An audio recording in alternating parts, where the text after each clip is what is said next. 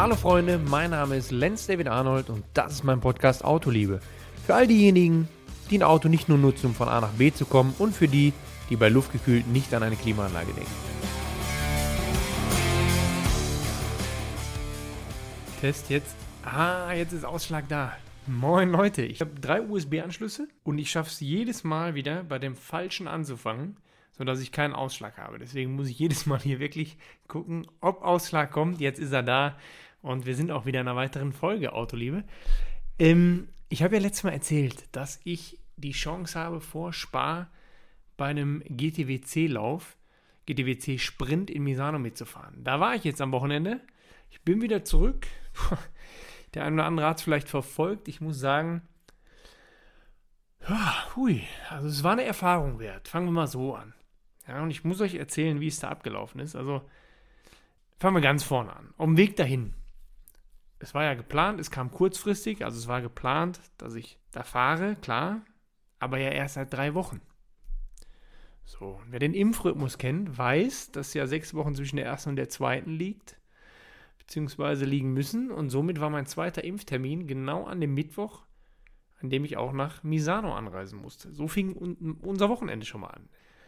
Also, wunderbar, klar, jung, dynamisch, man kennt das, ne? Zack, zweite Impfung abgeholt, ab in den Flieger, runter nach Misano. Angekommen, alles gut, italienisches Klima, top, direkt neunundzwanzig Grad, voll auf die Mütze, ging aber alles, weil, wie gesagt, man ist ja jung. Gar kein Thema.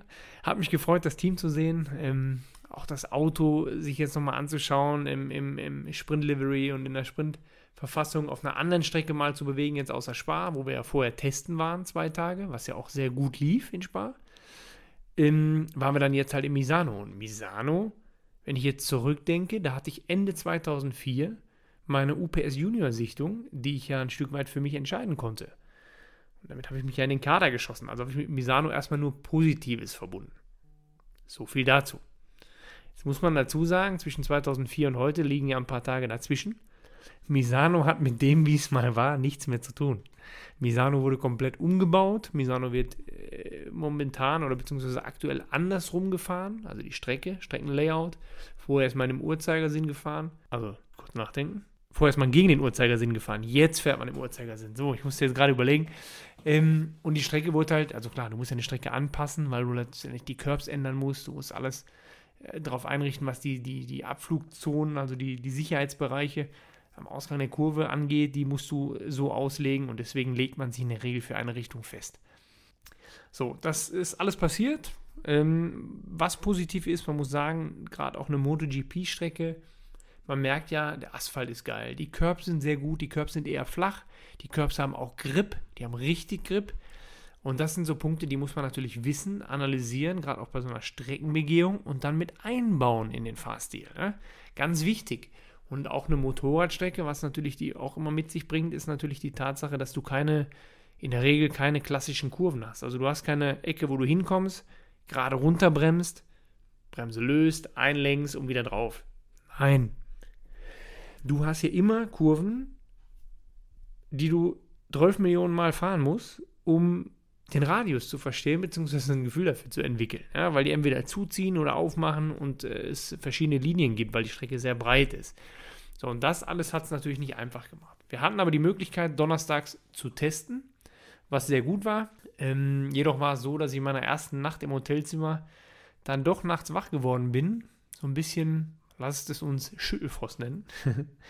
So viel, dass ich mir dann auch das ein oder andere dann einwerfen musste. Ähm, ja, ich habe Ruhe gebraucht, ist ja klar. Du brauchst danach ein bisschen Ruhe, du hast Zeug im Körper, der Körper wehrt sich. Äh, zum Glück aber nur nachts. So war ich halt am nächsten Tag nicht wirklich ausgeschlafen, nicht wirklich fit.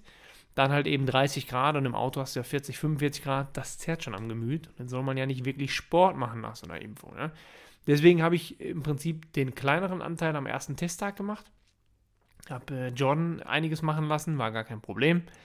Ähm, war ja jetzt nun mal so, wir konnten es ja vor Ort nicht ändern. Musste aber trotzdem fünfzehn, zwanzig Runden auch fahren für mich, weil ich einfach wissen wollte, ne? Wie sieht es da draußen aus? Ich will in den Meetings ja auch mitreden und so weiter. Und das haben wir gemacht. Alles gut. Ging alles auch in die richtige Richtung und auch die zweite Nacht war, war kein Problem mehr. Ja, war alles gut. Dann fing die Veranstaltung an. Wie soll ich das sagen? Also grundsätzlich von der S R O alles sehr, sehr cool organisiert, cool gemacht. Der ganze Ablauf ist sehr straight und ähm, durchgetaktet. Und auch im Fahrerlager. Ich meine, die Teams kennt man ja, aber es wird richtig krass aufgebaut. Und ich würde sogar so weit gehen jetzt nach dem Wochenende, dass ich sage, es ist ja eine internationale Serie. Da hat schon was. Also das ist schon, schon Champions League. Wenn man das jetzt mal einstufen muss, klar, G T Masters ist hart, man, man fährt sich in die Karren, die Competition ist hoch, alles gut, aber ist nochmal auf einem anderen Level. Ja, die D T M, die pushen jetzt mit einem Fahrer und man macht richtig Know-how links, rechts und so weiter. Okay, sehe ich, verstehe ich. Hat die G T W C auch. Also richtig krass, was die Jungs da aufgefahren haben, vom Team angefangen, über allen Teams angefangen. Also Hospi über Technik-Trucks bis hin zur Autovorbereitung oder Testvorbereitung, bevor so, so eine Saison anfängt. Also das war schon richtig, richtig krass, richtig tough. Und ähm, klar, zwei Zehntel sind dann oft schon mal sechs bis acht Plätze, je nachdem, äh, um welche Platzierung es geht. Das macht natürlich so einen Sport schon geil. Aber auf der anderen Seite zeigt das natürlich auch, hat auch keiner erwartet, dass man eben dahin kommt. Und dann kannst du nicht mal eben vorneweg stinken oder sagen, hier bin ich und ich hab's jetzt drauf und kein anderer weiß, wie es geht. Das funktioniert natürlich nicht.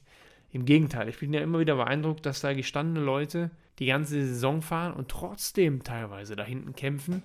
Ähm, weil natürlich jetzt bei der Konstellation der Rennserie alles zusammenkommt. Ja, wir haben hier G T drei Autos mit Traktionskontrolle A B S. Dann haben wir einen Pirelli-Reifen, den man in der Serie fahren muss, den man aber auch verstehen muss. Also viele Fahrer beschweren sich so ein bisschen, weil die sagen, das ist nicht der einfachste Reifen, äh, den zu verstehen. Und das ist ja auch nochmal was, was es nicht vereinfacht, wenn man gerade mal einen Gasstarter machen möchte. Ne? Dazu dann halt noch eben bei den Temperaturen. Mussten wir sehr schnell feststellen, dass das doch das ein oder andere Team da schon mal testen war vorher. Wir quasi zwar gut eingestiegen sind, aber immer diesen ganz kleinen Step hinterher waren. Also wir waren quasi immer in der Folgesitzung, da wo die anderen eine Sitzung früher waren. Ne? Also deswegen können wir uns gar nicht groß beschweren. Der, der, der Fortschritt, das ist ja mal das, worauf du achtest. Der Fortschritt war da. Wir haben viel Datenarbeit gemacht. Jordan und ich jetzt gerade mit dem Schwesterauto, wo Dominik Baumann drauf saß, der ist da letztes Jahr gefahren, ähm, da konnte man natürlich dann auch die Steps machen, man kann vergleichen, man kann sich fahrtechnisch drauf einstellen, man kann Sachen umstellen, trotzdem merke ich auch immer wieder, gerade jetzt in der Konstellation, weil jetzt auch ganz oft die Frage kam, ja, Mercedes oder Porsche, welchen fährst du lieber, wie fahren die sich unterschiedlich, ähm, was macht es aus? Ich kann da nur nochmal wieder sagen, ich kann nicht sagen, der eine oder der andere ist besser, so weit möchte ich auch gar nicht gehen. Es ist jedes Auto auf seine Art speziell und am Ende des Tages gleich schnell. Das ist ja eigentlich das Spannende und das Coole daran. Ja? Nur, sie wollen auch anders bewegt werden. Und jetzt kommt halt dazu, um das mal einfach zu veranschaulichen, beim Porsche habe ich mich jetzt gerade daran gewöhnt, den richtig auszuquetschen. Du musst den Porsche ausquetschen. Der Porsche möchte bewegt werden. Ja? Du musst mit dem Ding tanzen, du musst den drücken, du musst den pushen, du musst den fordern, du musst den anschreien, dann wird das Ding schnell. Machst du da bei Mercedes? Guckt er dich an und sagt, wie, du schreist mich an und dann alles klar, überfahren. Dann musst du dich zurücknehmen. Wenn du beim Mercedes zu aggressiv rangehst, überfährst du das Auto und du bist eher wieder langsam. So, und das alles in der Kombination mit diesem Rad, was eh nicht einfach ist zu verstehen, beziehungsweise um einfach zu verstehen heißt in der Form auch wieder, ich fahre in eine Ecke rein, ihr müsst euch das vorstellen, ihr lenkt ein, das Auto fährt in die Kurve rein, da wo ihr hin wollt und irgendwann kommt ja der Punkt, wo ihr einen Gripabriss habt, sprich, wenn es nicht mehr weiter nach innen lenkt bei dem gleichen Speed, dann reißt der Grip ja ab und ihr bekommt ein Untersteuern oder so ein Wegrubbeln über die Vorderachse. Das ist ja dann so eine Gripgrenze. Diese Kante zu erfahren, zu erspüren bei dem Reifen ist sehr, sehr schwer. Da muss man sich natürlich drauf einlassen. Man muss das Auto gut verstehen. Das Auto muss im Top-Abstimmung stehen und das muss alles perfekt zusammenpassen, um in der Serie halt gut zu agieren. Das hat es natürlich alles nicht leichter gemacht, weil ich ja gerade gesagt habe, mit dem Fahrstil vom Porsche komme ich jetzt hier nicht weit, sondern ich muss mich eher zurücknehmen. Das war halt einfach so ein, so ein Punkt, wo wir, wo wir schnell gemerkt haben, okay, wir müssen echt hier irgendwie uns eine Lösung einfallen lassen, weil wir diesen leichten Gap, den wir hinterherrennen, nicht schließen können, weil die anderen entwickeln sich ja auch weiter. Natürlich weniger, ja, weil die natürlich schon mehr am Peak sind oder an dem Top-Level dran sind, was, was rauszuholen ist. Das heißt, die Sprünge sind vielleicht ein Tick kleiner, aber trotzdem geht es ja immer noch, auch noch vorwärts bei denen, ne?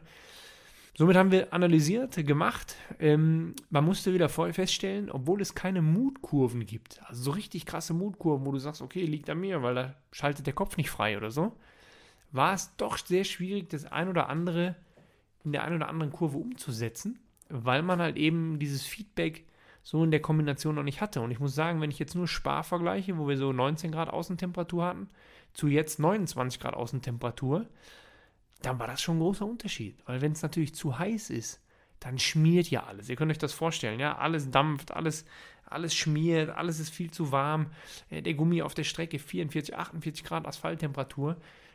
Da hast du dem Reifen ganz schnell einen Uppercut gegeben. Wenn du den natürlich zwei, drei Male ins Untersteuern drückst, weil du zu aggressiv fährst, dann sagt er hier die ganze Zeit, ja, ihr seht es jetzt nicht, hier abwinken.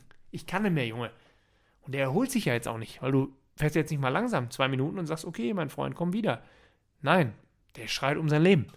Und das war so ein bisschen so ein Thema, wo wir, also Jordan und ich, so ein bisschen drauf eingehen mussten, wo wir uns mit auseinandersetzen mussten, weil wir das natürlich in Spa aufgrund des Wetters so ein bisschen kaschieren konnten.